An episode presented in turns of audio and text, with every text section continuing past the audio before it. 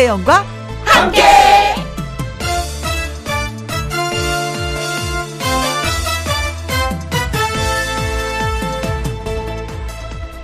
오늘의 제목 이 다음은 없다.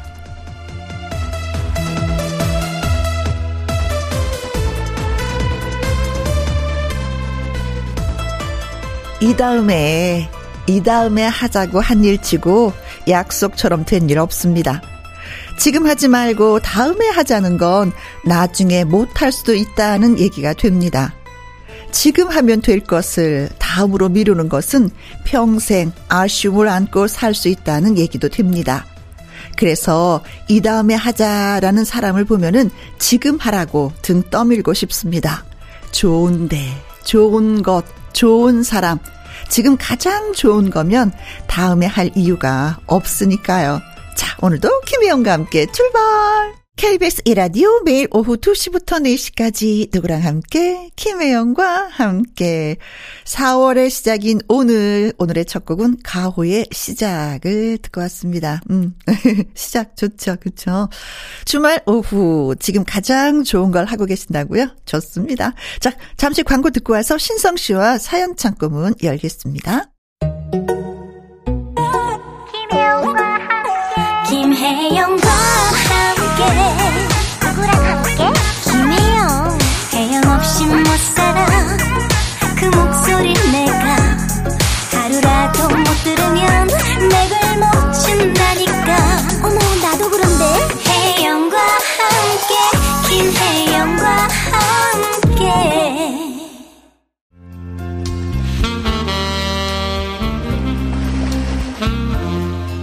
정성 가득 담아 보내주신 여러분들의 이야기를 생생하게 전합니다. 김혜영과 함께 사연 창고 오픈.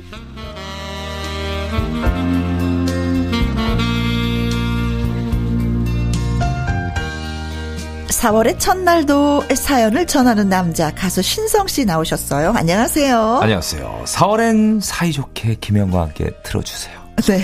안녕하세요. 토요일의 사전남 신성 인사드립니다. 네. 고맙습니다. 네.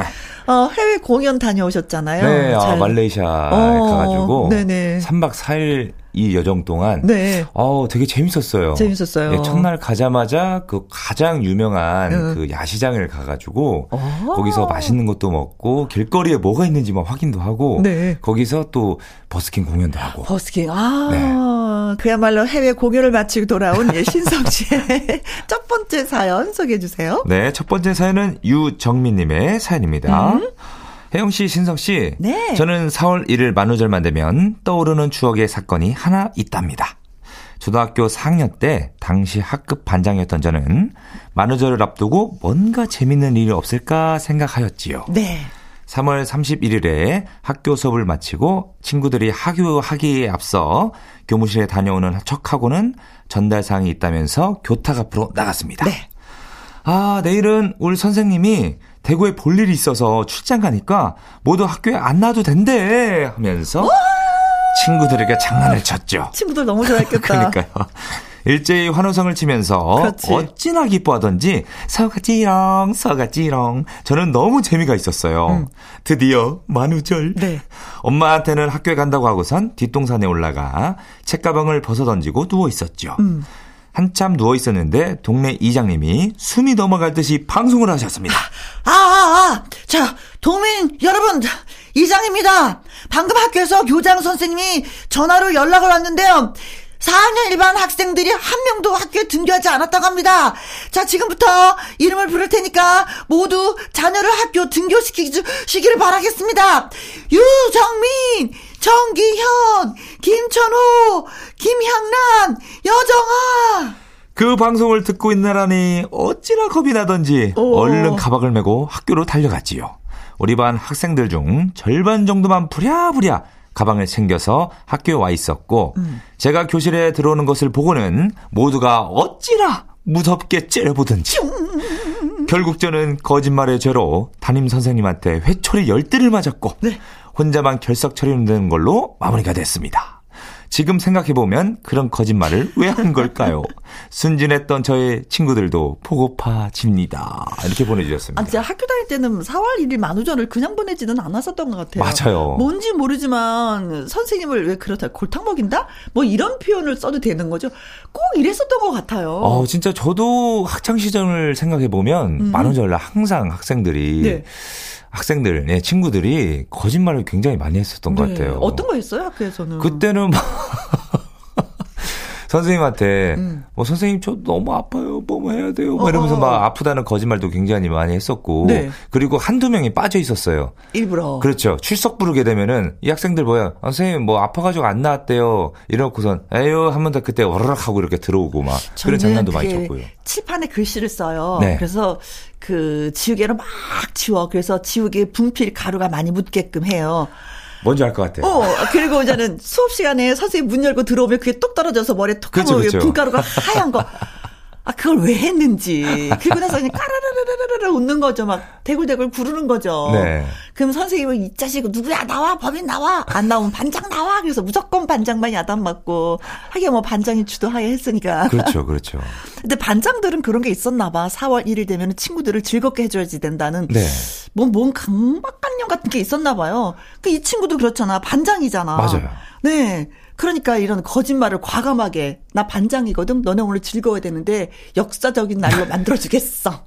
학교 오지 마. 선생님이 대구 출장 가신데 아니 출장 가는 건 출장 가고 다른 선생님이 오시지. 그렇죠.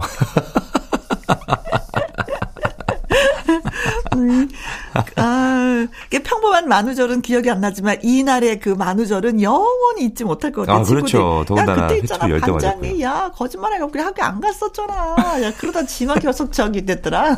체크됐더라. 뭐 가끔 그런 학교도 있대요. 교복을 다른 학교 거를 이렇게 바꿔 입고 와가지고. 아 맞아 맞아 맞아. 반 어, 전체가 어, 반 네. 전체가 바꿔 입는 거잖아요. 맞아요 맞아요. 예. 네. 그렇게 깜찍하게 즐겁게 학교를 다녔는데 요즘 만우절은 어떻게 보내는지 잘 모르겠어요. 그러게 말이에요. 음, 아. 궁금하기도 하다. 티아라의 노래 띄워드리겠습니다. 거짓말. 다음 사연은 제가 소개하겠습니다. 박세라 님이 보내주셨는데요.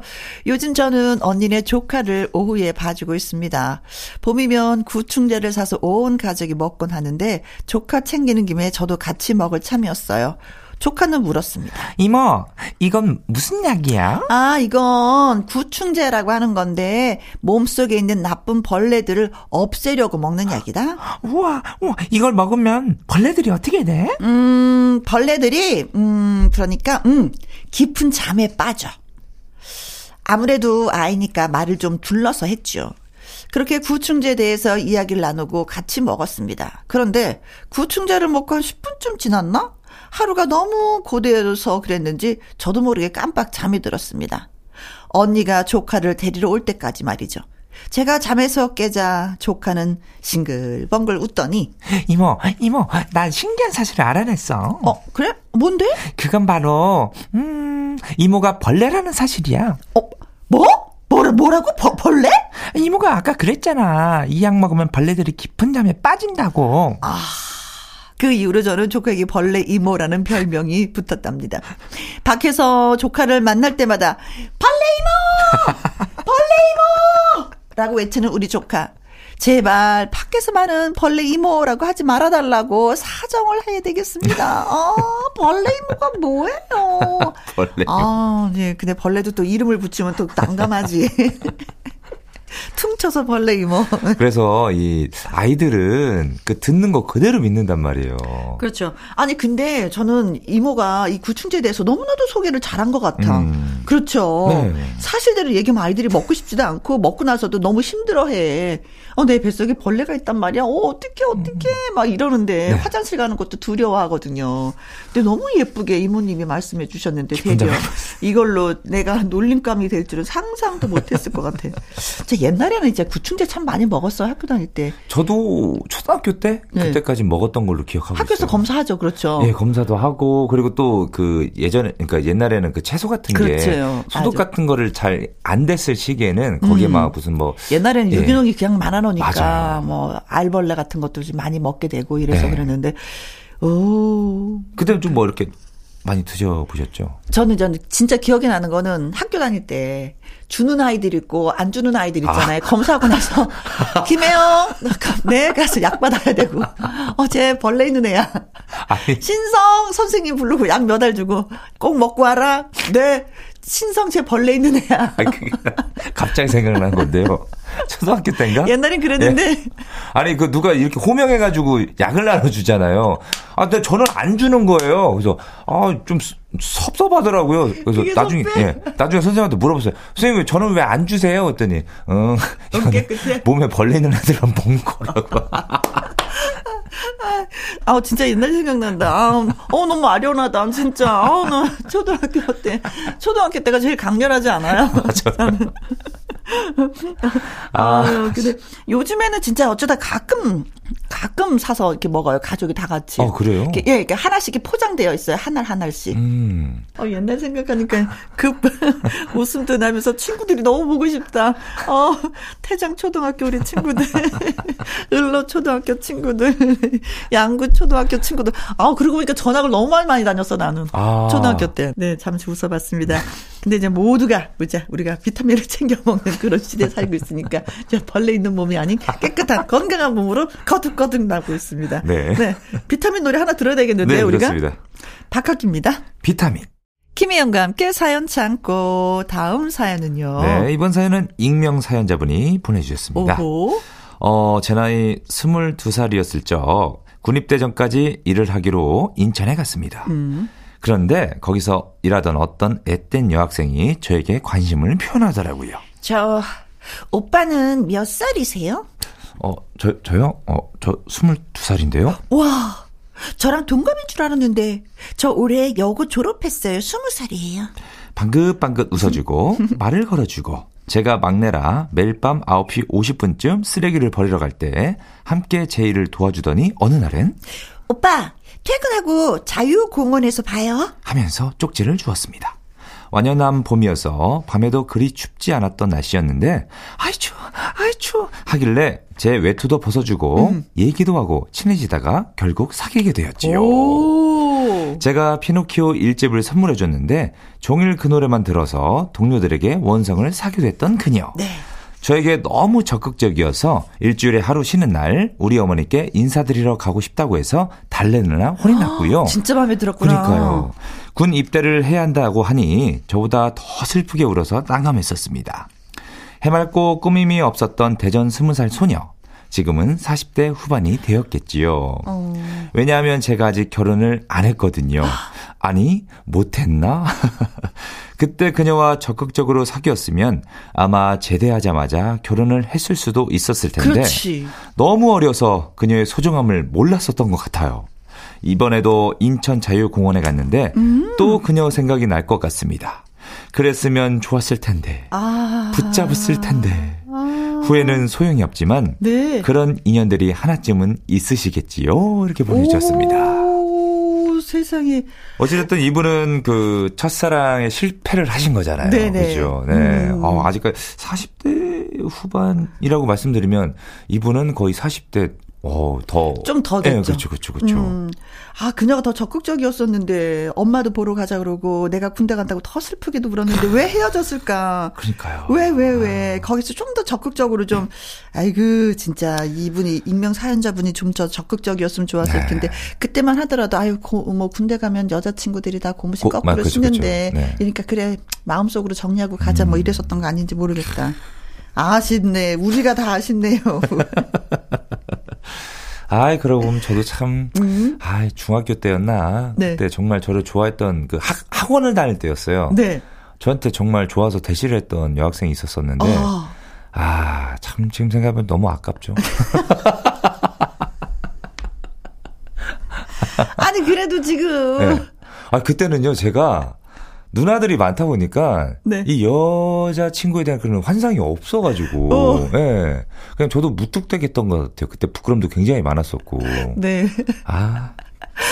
아니 그래도 네. 이제, 이제 신 신성 씨 같은 경우는 아직 기, 회도또 있는 거잖아요. 얼마든지 있는 건데 뭐 그때 그때 뭐 그때 어렸으니까 또 뭐 그럴 수도 있겠지만 저도 네 후회까지야 뭐. 어, 네 아직까지도 그 아련한 그 마음이 또 있으시구나. 음. 이쁘다. 만약에 진짜 결혼하셨으면 다 달라는 가정을 또 이루셨겠죠. 그죠. 인천만 생각하면 그 어렸을 때 나의 그쵸 추억이. 근데 그이 자유공, 소녀가. 예, 예, 예. 자유공원이 그거 아닙니까? 그 메가더 장군 예, 거기 있는데 여기는 한 번도 제가 못 가봤거든요. 아, 저 한 번 가봤어요. 거기 괜찮아요? 거기가? 어, 먹거리, 주변이 먹거리도 많고, 예, 오. 언덕에 올라가면 또 인천 앞바다가 다 보이고, 예, 예, 예, 예. 그렇구나. 예, 저도 가서 막 사진 막 이렇게 찍고 저렇게 찍고, 뭐, 이리 뛰고 저리 뛰고, 한 번 해봤네요. 머심하더라고.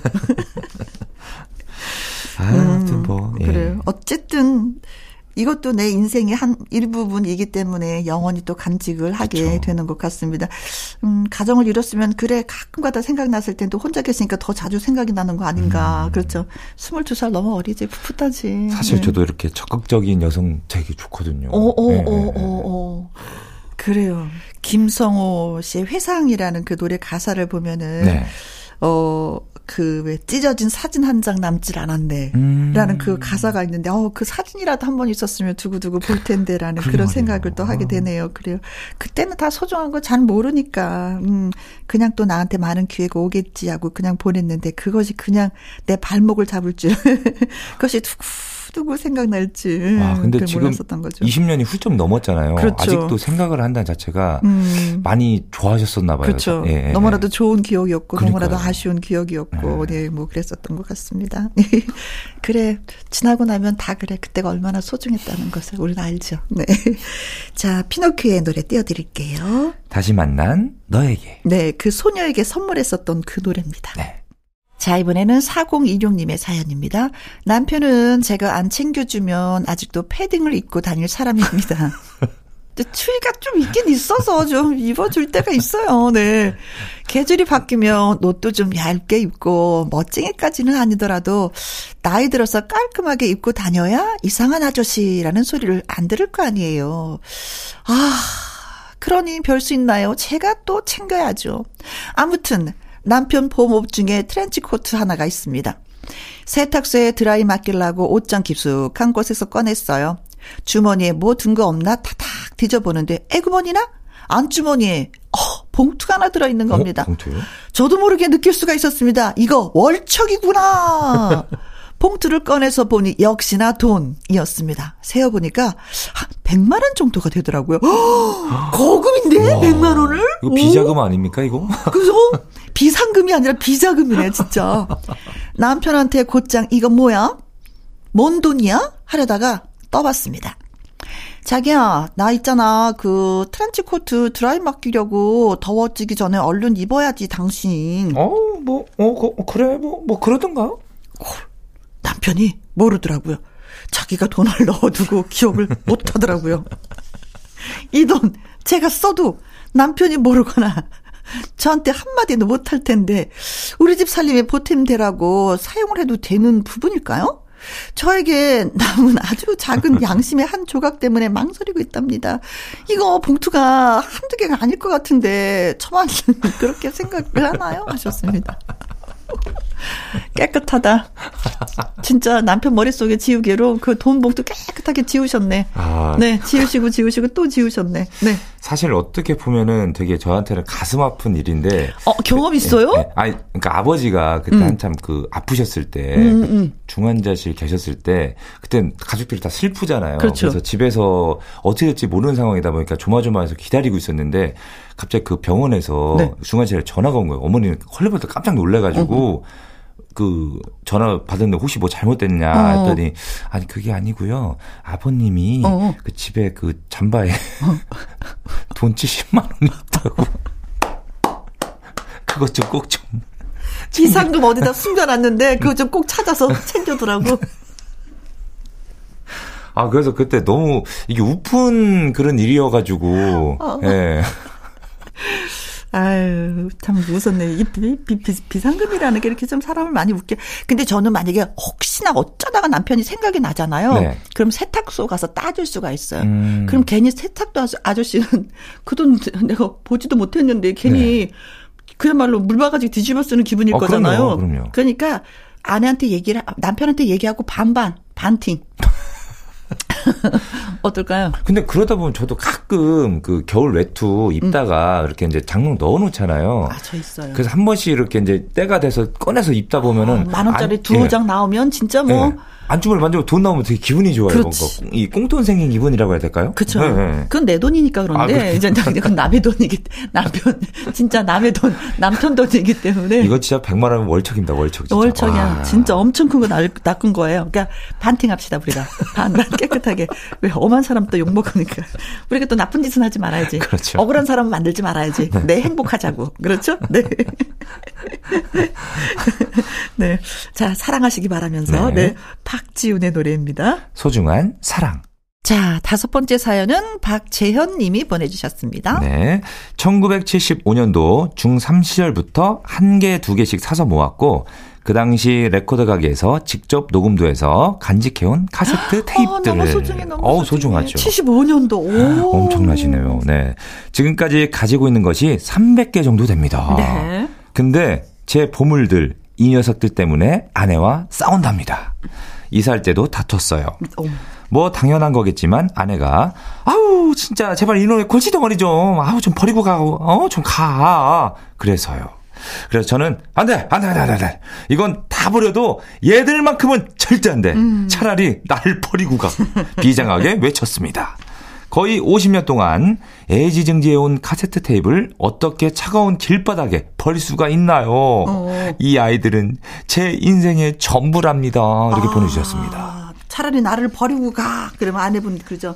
그래. 둘 다 버리고 싶어. 둘 다 버리. 그래, 둘 다 나가. 봄 되면 나가줘. 둘 다. 어, 그러고 보면 진짜 저도 어렸을 때 카세트 테이프였잖아요. 그렇죠. 네. 그래서 저희 누나들이 복사를 하는 걸 제가 봤어요. 어떻게 하나. 그때 저희 집에 그 전축이 있었거든요. 음. 오. 그러면은 양쪽에 이렇게 놓을 수 있잖아요. 그죠. 그래서 하나는 그 정품 테이프를 놓고 그렇지. 하나는 누나들이 공 테이프도 그때 당시 비쌌어요. 사- 팔았어요. 네, 비쌌어요. 그래서 누나들이 어떻게 했느냐. 아버지 거. 뭐 예를 들어 뭐, 뭐 쌍쌍 파티나 뭐 이런 거 있잖아요. 옛날 거 뭐, 뭐 어디 어디 캬바레 막 이런 거. 예, 예, 예. 아빠 안 들었대. 네. 나 들어야 돼. 안 드시는 거를, 안 들으시는 거를 거기 테이프 위에 보면은 그 모서리 부분에 구멍이 두 개가 뚫려 있어요. 네. 음, 거기를 테이프를 딱 붙이잖아요. 그게 공 테이프 됐어요. 아, 그래서 다시, 다시 녹음을 하는 거죠. 네. 덧붙여서 놓유. 네. 그래가지고 어. 그거를 다 녹음을 해가지고 겉에 있는 거 그 쌍쌍 파티를 떼요. 겉에 떼가지고 거기다가 이제 네. 노래 제목을 다시 쓰는 예, 거지. 음. 쓰고 그걸 되게 많이 했었어요 누나들이. 자, 옛날에는 네. 선물이 이렇게 정해져 있었던 것 같아. 내가 신성을 좋아한다? 네. 그럼 신성은 무슨 노래 좋아해? 그럼 물어봐요. 네. 아이디어를 얻어. 그럼 거기서 막 레코드 가게 가서 아저씨 이 노래 첫 번째는 이 노래고요. 두 번째는 몇 곡이요. 그래서 12곡 정도를 딱 녹음을 해줘. 음. 그래서 선물 계속 듣는 거야. 계속 듣는 거야. 너무 좋죠. 계속 그 아까 그 좋은 전에 사연 있었잖아요. 네. 인천, 인천. 네, 네, 네. 계속 듣는 거야. 네. 그래서 선물하기가 좀 편했었던 것 같아요. 아, 맞아요. 음, 왜냐면 내가 뭐. 듣고 싶은 것만 이렇게 들을 수가 있었으니까. 그치. 예. 그냥 나의 영혼이 그냥 귀에 들리는 거야. 그냥 맞아. 가슴을 타고 들어서. 그래도 그런 선물들도 많이 받고. 네. 그리고 또 그런 노래들을 그 LP판을 파, 사지를 못하니까 기- 돈이 없으니까 그래서 또 듣기도 하고. 네. 사실 따지고 보면 그게 다 불법이었던 것 같아요. 불법이죠. 어. 정말 불법이죠. 큰일 불법인데. 예. 그냥 레코드 가게에서 해줬어요. 돈 받고. 다 불법이었어요, 그거는. 네, 그냥 아무렇지도 않게 뭐 양심도 없지. 그냥 편안하게 뭐 나 돈 주고 했으니까 뭐. 네. 그래서 굉장히 유명했, 그 청계천이니까 유명했던 게. 네네네. 그런 걸. 뭐 종로에도 예. 있었고 되게 많았어요. 레코드. 가게에서는 다 있었어요. 그래서 그 리스트가 있어요. 그래서 아이고 이거 바빠서 오늘 못해요. 며칠 걸릴 것 같아요. 그럼 또 음. 기다려야지 되고 뭐 이랬었는데 그렇게 애지중지 중3 때부터 75년부터 했는데 그거랑 나 내쫓으려고 하니까 서글프긴 서글프지. 양이 몇 개나 되나 이게? 300개 정도. 300개 정도 돼. 야 이거 많긴 많다. 이것만 해도 무게가 엄청 나가거든요. 그리고 그럼 이거 저장을 하면 되지 않아요? USB에? 근데 또 그 감성 음. 예전부터 그 모아왔던 그게 뭐랄까 나의 일기장 같은 그런 거잖아요. 네, 예, 네, 네, 그러니까 네. 되게 소중한 거죠. 저도 버리지 못하는 게 있는데 옛날에 이제 어렸을 때 출연했었던 뭐 이렇게 방송이라든가 드라마를 제가 또 몇 편 했었거든요. 네.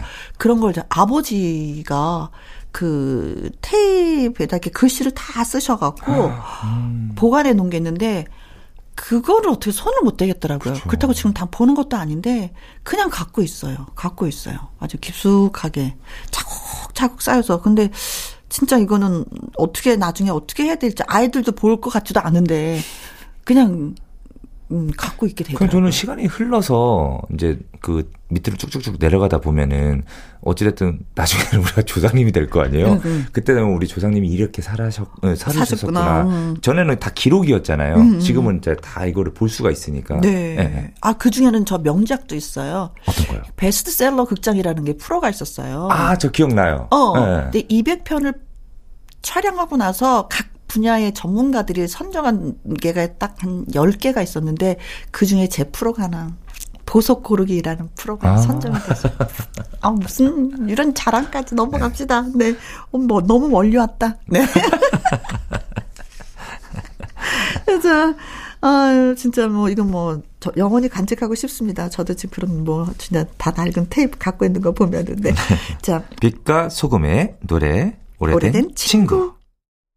KBS 이라디오 김혜영과 함께 1부 마무리할 시간입니다. 사연이 소개되셨던 유정민님, 박세란님, 익명 사연자분, 4026님, 박재현님에게는요, 보이차 세트, 그리고 속눈썹 영양제 원 플러스 원으로 두 가지 보내드리도록 하겠습니다. 신성 씨의 신곡입니다. 반응 좋아요. 못 먹어도.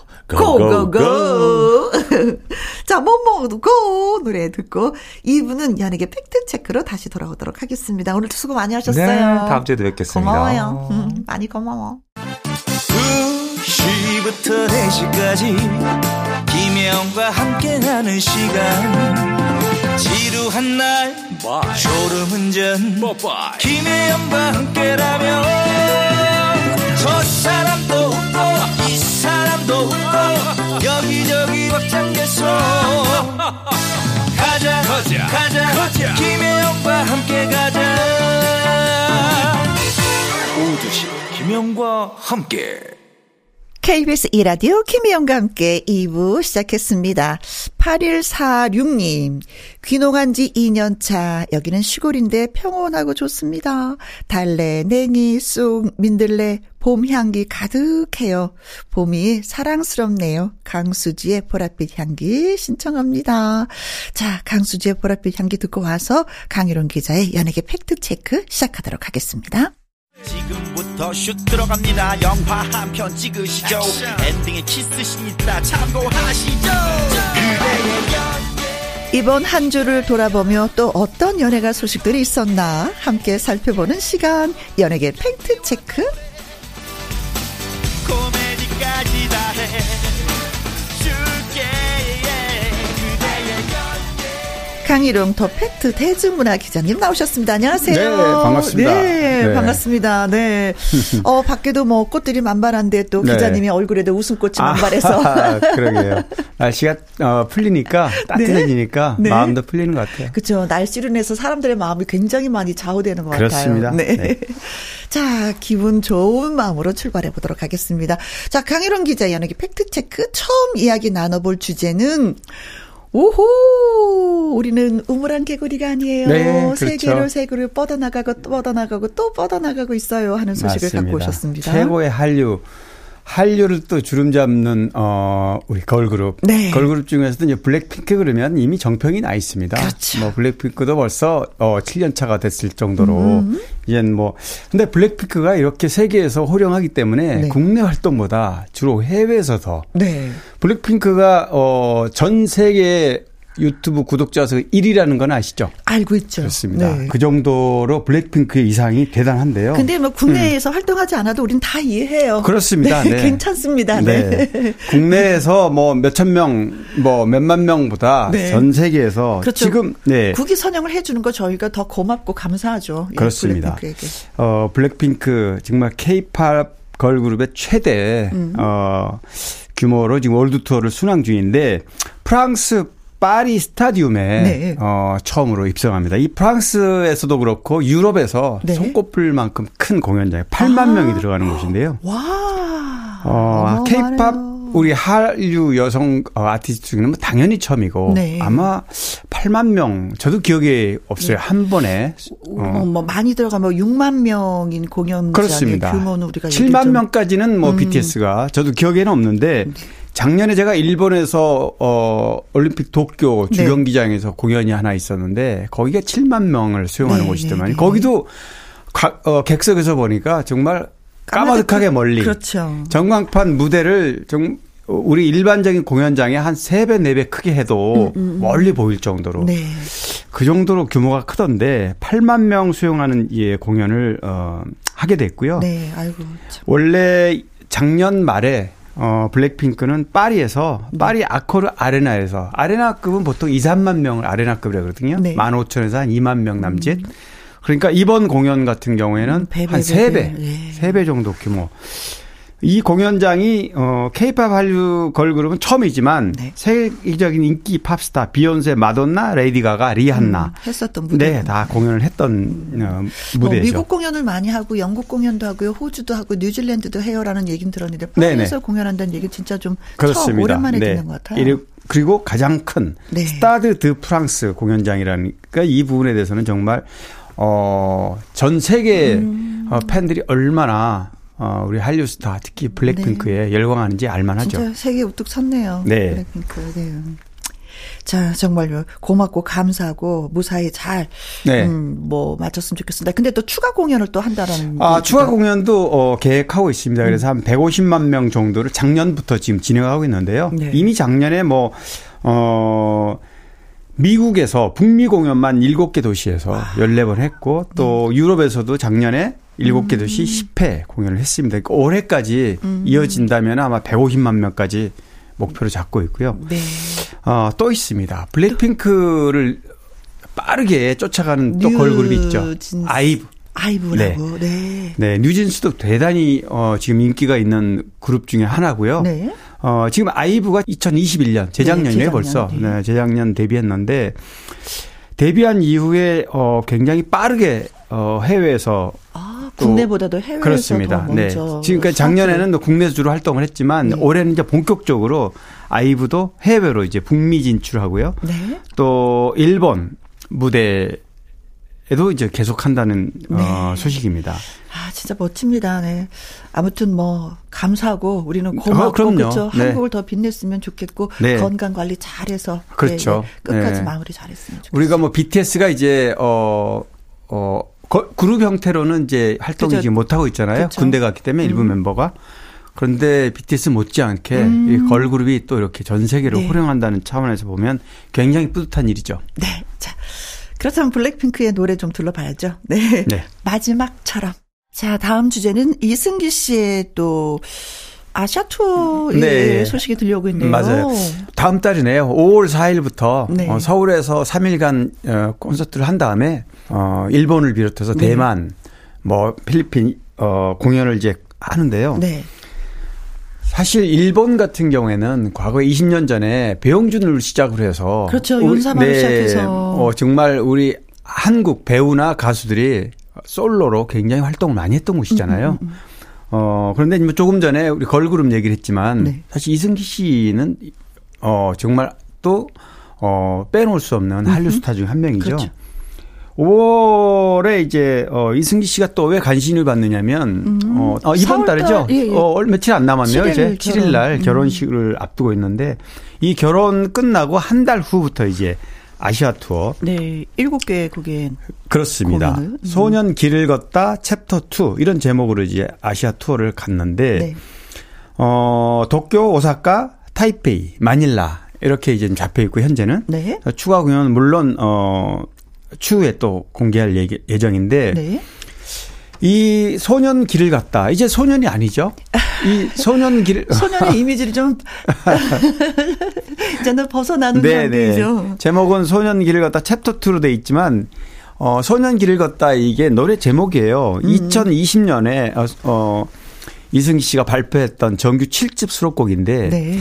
어, 내용이 가사 내용을 보면 굉장히 힘들고 어려운 시기를 겪는 어, 분들한테 위로가 돼주는 이런 내용이어서 음, 어찌 보면 본인 스스로에게도 던지는 노래가 되겠네요. 그렇습니다. 이제는 챕터 2에서는 이제는 본인한테 작년부터 그냥 힘들었잖아요. 그렇죠. 네, 네. 물론 이다인 씨와 이제 결혼하면서 본인의 어떤 어, 새로운, 어, 가정 생활이라든가 이런 부분이 이제 어, 추가가 돼서 네. 좀 위로를 스스로도 받을 수 있을 텐데 그래서 아마 제목도 어, 챕터 2로 음, 소년 길을 걷다 그 제목으로 간 것 같아요. 묵묵히 어, 걸어가기. 네. 소년 길을 걷다. 이런 네. 내용입니다. 저 이것 외에도 또뭐 텔레비전에 예. 또 MC 또 진행을 맡게 될 그렇습니다. 거라는 강심장 뭐 투에서도 같이 네. 지금 뭐, 어, 예능 MC도 네. 진행하고 있고요. 또 뭐 영화, 그리고 드라마까지 음. 네. 지금 준비하고 있는 게 작품이 많고요. 제가, 어, 뭐 저도 지난 주에 제가 한 말씀 드렸던 것 같은데, 어, 결혼식에도 초대를 받는데 예. 만나서 받았어요, 사실은요. 아이고. 네, 그래서 이제 얼마 전에 만났는데 굉장히 바쁘다. 일정들이 너무 많으니까. 음. 네네네. 그래서 뭐 결혼식만큼은 정말 어, 한 700명 정도 초대했다고 그래요. 근데 결혼식 멋지게 치르고 음. 네. 이제 다시 팬분들을 향해서 음흠. 어, 매진하겠다 이런 네. 각오를 얘기를 하더군요. 네. 네. 음. 어, 멋진 사나이예요. 그럼요. 네. 그래요. 결혼식도 잘 하고 마무리하고 또 팬 미팅도 열심히 해서 더욱 더 거듭 거듭 또 거듭나고 네. 그 음, 멋진 모습이 계속해서 우리한테 예, 머물렀으면 좋겠습니다. 네. 자 이승기 씨의 노래입니다. 내 여자라니까. 강유론 기자의 연예계 팩트체크. 이번에 나눠볼 주제는 BTS. 임영웅, 네. 뭐 뉴진스, 음. 블랙핑크. 우리 어 사실 아까도 말씀하셨지만 우리 한류 정말 아, 뿌듯한데요. 음. 네. 언급만 해도 생각만 해도 기분 네, 좋아요. 그렇습니다. 그런데 어 이번에는 그 3월에 매월 어 매월 한국 기업 평판 연구소가 네. 예, 브랜드 평판을 내놓는데 이 아, 브랜드 평판 있어요. 예, 들어보셨죠? 음. 이 브랜드 평판은 어 소비자의 관계라든가 긍부정 평가, 미디어 관심도 뭐 여러 가지를 이제 지표가 되는 겁니다. 네. 광고 어 아. 캐스팅하는데도 지표가 될 수. 있고. 아, 예, 예, 예. 왜냐하면 지금 과연 누가 가장 핫하고 가장 인기가 있느냐, 음, 음. 가장 팬들이 관심이 있느냐 이런 어, 어 소통 지수를 네, 알려주는 조사를. 하는군요. 그렇습니다. 음. 그래서 어 사실은 BTS가 3월 스타 브랜드 평판 1위가 됐는데 네, 3월 어, 왜 달. 그럴까? 네. 네, 3월에 어 지금 뭐- 활동하고 있지 않죠. 개개인으로 활동을 하고 그렇습니다. 있지만 개별적으로 활동 자체가 그냥 중단된 게 아니고 음. 개별적으로 활동하는 것도 굉장히 단체는 어, 의- 아니지만. 그렇습니다. 음. 의미 있는 기록들을 내놓고 있기 때문에 네. 아마 아, 1위를 하지 않았나. 아. 지금까지는 뭐 임영웅 씨, 또 어, 뉴진스 네. 이렇게 번갈아 가면서 주로 BTS와 임영웅 번갈아 가면서 1위 했다가 뭐 1, 2, 3위를 왔다 갔다 했는데요. 음. 네. 어, 어쨌든 3월에는 그렇고 또 보면 2위가 임영웅, 손흥민, 손흥민. 축구 스타 여기 네. 축구 스타도 포함되거든요. 네. 뭐 예능인, 가수, 트로트 가수, 배우, 보이그룹, 걸그룹, 스포츠인 이렇게 돼 있어요 네. 대상이. 어, 손흥민이 손흥민이 어 3위고요. 네. 뉴진스, 블랙핑크 이렇게 순위가 이어지고 음, 있습니다. 국내에서는. 네. 또 아마 궁금할 혹시 궁금해할까봐 조금 더 얘기하면 그 다음 순위가 어 송혜교, 유재석, 트와이스, 엑소, 아이브, 이찬원, 김민재 우리가 다 알만한. 아, 우리가 다 아는 사람이다. 근데 어, 송혜교 씨가 모처럼 상위권 올라온 거는 네. 바로 더글로리라는 그렇죠. 이 역시 전 세계인들이 우리 한류 콘텐츠 드라마를 보고 있기 때문에 송혜교 씨 위상도 이렇게 올라가 있습니다. 네. 그래요. 자, 멋집니다. 더더, 예, 비상하시기 바라겠습니다. 자, BTS의 노래 들어봅니다. 봄날. 강유론 기자의 연예계 팩트체크. 제가 예전에 너무나도 좋아했던 드라마 아들과 딸의 종말이를 연기했던 배우 곽 진영 씨의 근황이 궁금합니다. 하시면서 청취자 안계영 님이 글을 주셨는데, 어, 진짜 이 종말에 대해서 관심을 많이 가지세요. 이 드라마가 끝난 지가 진짜 한참 됐거든요. 아, 한참이 아니고 진짜 뭐 옛날 옛날. 그렇죠. 옛날 그. 옛날이거든요. 네. 그런데 사실 지금 아, 청취자분께서 어, 궁금해하신 각진영 씨는 음. 이 종말이 아들과 딸 이 드라마 외에 또 따, 딱히 떠오르는 작품도 생각나지는 않아요. 하지만 진짜 네. 각인됐었거든요. 네, 너무 네. 지- 어, 강렬하게. 귀엽고, 네. 그래서 이 좋은 점도 있지만 사실 어 각진영 씨는 이 작품으로 인지도를 알리고 네. 어뭐 스타 대접도 받고 그랬지만 이 작품 때문에 걸림돌도 됐어요. 워낙 종말이란 캐릭터가 강해서 다른 작품으로 이렇게 변신하거나 좀 네. 다양화하는데 실패한 거죠. 너무 어센 역할은 네. 그리고 더군다나 물론 이제 좀 유명해져서 완전히 스타 바- 다양한 작품으로 네. 알려진 배우는 상관이 없는데 네. 뭐 아역이라든지 아니면은 신인 배우가 음, 음. 첫 작품에서 완벽하게 그냥 어떤 캐릭터에 몰입이 돼 버리면 네. 이렇게 거듭나기가 좀 쉽지 않습니다. 어, 곽진영 씨는 91년에 MBC 공채 20기로 데뷔한 어, 배우인데요. 그렇죠. 어, 그러니까 90년대 초 90년대잖아요. 20년 넘은 거죠. 이 아들과 딸은 작품 그럼요, 자체가. 어, 그래서 굉장히 힘들어 했고 바로 어, 순박하고 귀여운 시골 소녀 그 캐릭터를 좀 벗어나고 싶어서 네. 나름대로 좀 도예풍으로 바뀌고 싶어서 눈 쌍꺼풀 수술했는데 음, 이게 좀 부작용이 있어서 굉장히 힘들었어요. 어, 요즘에는 뭐 눈꺼풀 그냥 시술이라고 그러잖아요. 네. 뭐 표시도 안 나요. 성형 수술에 속하지도 않죠, 뭐. 속하지도 않고 또 워낙 정교하고 기술이 좋아서 한든 어서 안 했는지 안 했는지 잘 알지. 모를 만큼 그렇게 예뻐지는데 옛날에는 어 잘못하면 네. 부작용이 좀 있었고 눈이 좀 감기지 않는다든지 음, 음, 음. 뭐 아이, 곽진영 씨 말고도 뭐. 노현희 씨도 어.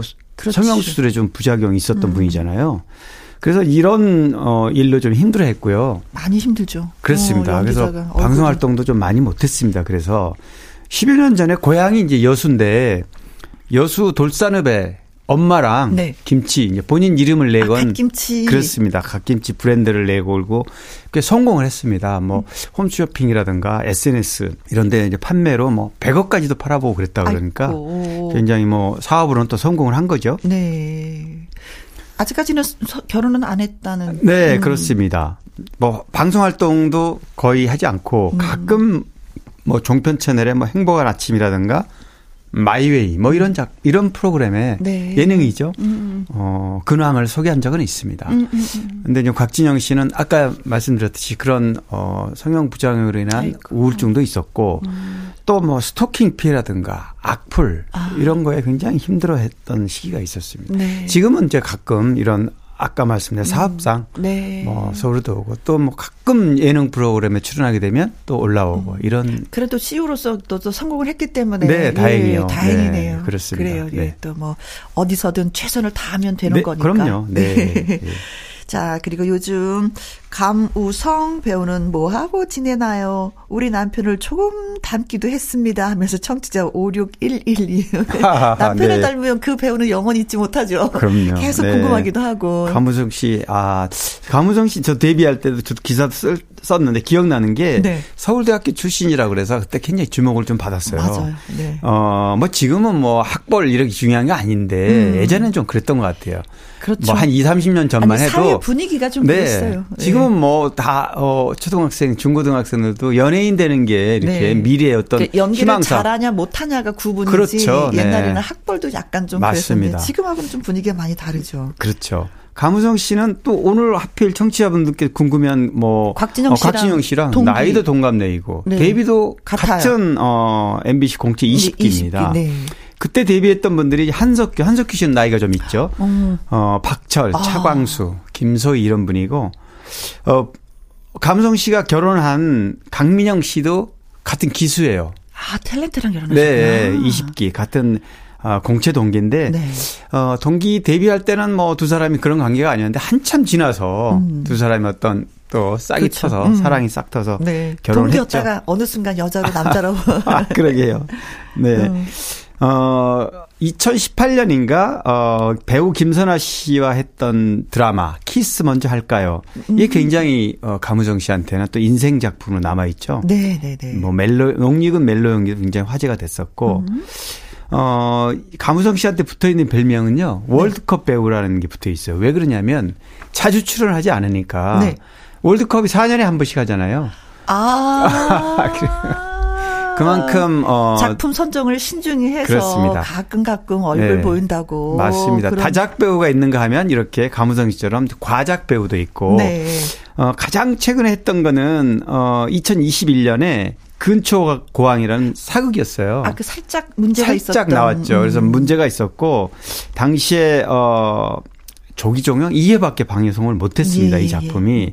그래서 10년 만에 어 과거에 어아 조선 구마사죠. 네네. 근초광은 10년 전에 했던 작품이 아, 근초광이고요.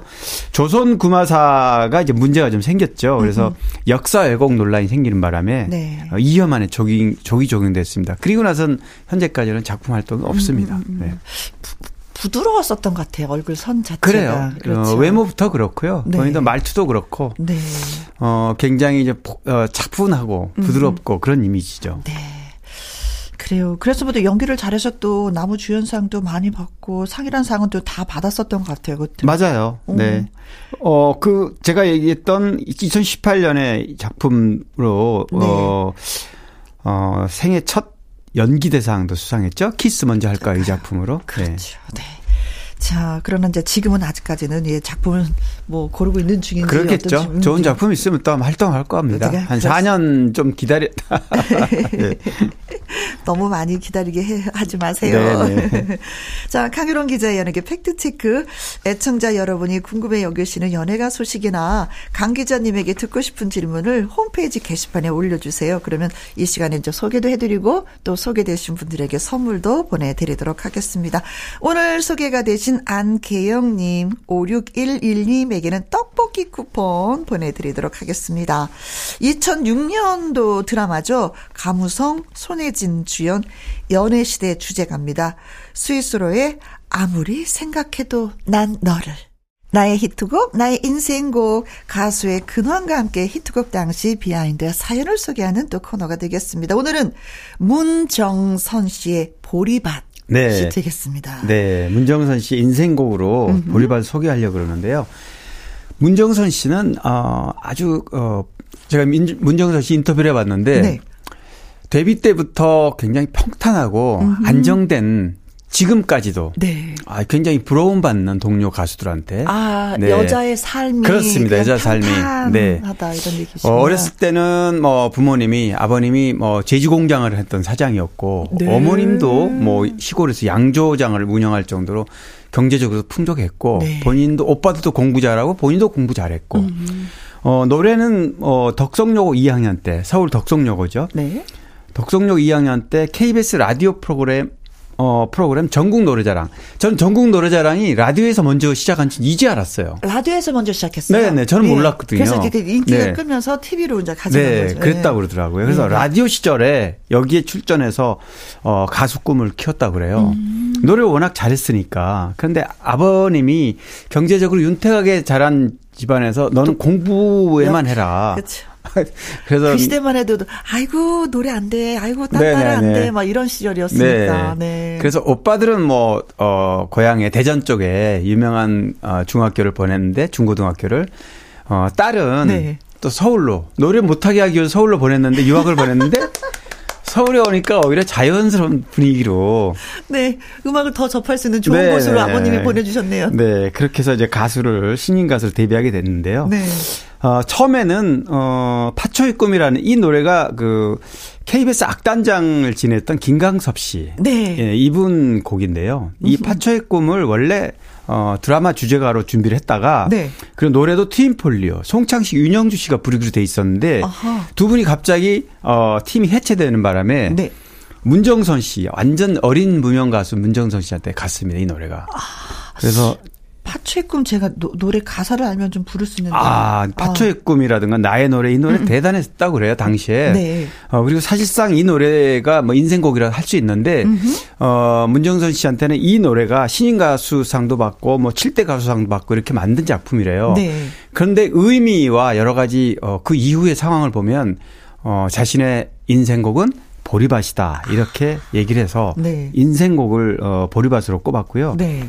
또 보리밭은 뭐 유명한 시인이죠. 과수원기를 작사했던 어 박하목 시, 박하목 시인의 이 시예요, 이게 원래 보리밭. 보리밭이. 네. 원래는 옛 생각이라는 어 제목으로 마- 지어졌다 그러는데 이 노래가 어 보리밭. 네, 맞습니다.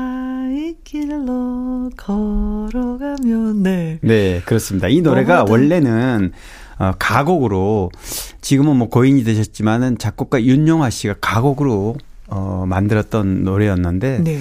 계속 빛을 보지, 보지 못하다가 문정서 씨가 부르면서 네. 뒤늦게 어, 대중적인 노래, 가곡 스타일의 대중 가요로 거듭난 겁니다. 저 옛날에 이 노래 생각나는데 이게 노래방 가서 막 노래를 막, 막 이렇게 빠른 템포의 노래를 딱 부르면 어 개그맨 김병조 씨 아시죠? 아, 네, 예, 그럼요. 지구를 떠나거라 하시던 분이 네. 이분이 꼭 이 보리밭을 불러갖고 분위기를 다 다 깨죠. 그 기억이 항상 나요. 그렇습니다. 네. 아무리 좋은 노래라도 장르가 빠른 곡을 부를 때는 빠른 곡을 같이 불러줘야지. 또 느리고 이렇게 잔잔한 발라드를 부르는데 갑자기 댄스곡 불러도 분위기 깹니다. 네, 항상 오빠가 네. 보리밭을 불러가지고 그래서 아 막 이랬었던 기억이 나는데 네. 제 목소리 톤 자체가 문정선 씨는 진짜 뭐 걸쭉하면서도 네. 되게 편안함의 그 그래요. 목소리예요. 편안하게 불러주죠. 예. 네, 그렇습니다. 근데 이 노래는 뭐 그 문정선 씨만이 부- 부른 것이 아니라 진짜 뭐 대중 스타들하고 아이, 그럼요. 굉장히 많이 노래 나 좀 하거든요 하시는 네. 분들은 다 불렀었던 것 같아요. 다 리메이크 커버송을 많이 네. 불렀고요. 어, 그래도 뭐 들어보시면 알겠지만 문정선 씨 원곡 가수 역시 원곡 가수의 노래는 또 각별하거든요. 그렇죠. 어, 사실 뭐 당시에 문정선 씨가 이 보리밭이 부를 때만 해도 클래식 음악인들이 굉장히 거부감도 나타내고요. 아. 뭐 대중가요로 이렇게 부르는 거에 대해 별로 좋게 생각하지 않았다 그래요. 근데 지금은 그렇지가 않죠. 그렇죠. 네. 네, 네, 그렇습니다. 자, 그렇다면은 이미자 씨, 최준희 씨, 패티김 씨, 김상희 씨 모든 스타들이 한 번씩 아, 불렀던 인정. 그리고 인정했던 노래. 네. 네. 그 노래를 한번 예, 들어보면서 또 인사를 나누도록 하겠습니다. 문정선의 보리밭 들으면서 강유론 기자님 다음 주에 또 만나요. 네. 네, 고맙습니다. 네, 감사합니다. 듣고 오신 노래는 최성수의 TV를 보면서입니다. 3927님의 신청곡이었어요. 0716님, 여기는 전주입니다. 매일 김희영과 함께를 기다려요. 오늘 제가 사랑하는 든든한 가장, 우리 남편의 61번째 생일이랍니다. 열심히 달려온 남편에게 고맙다고 생일 축하한다고 전해주고 싶어요. 벚꽃이 만발할 때 결혼했는데 벌써 30년이 지났네요. 듣고 싶은 노래는 유혜준의 나에게 그대만이. 예, 들려주실 거죠? 라고 하셨습니다. 네, 저희가 끝곡으로 준비하겠습니다. 자, 이 노래 들으면서 내일 오후 2시에 우리 다시 만나요. 지금까지 누구랑 함께? 김혜영과 함께.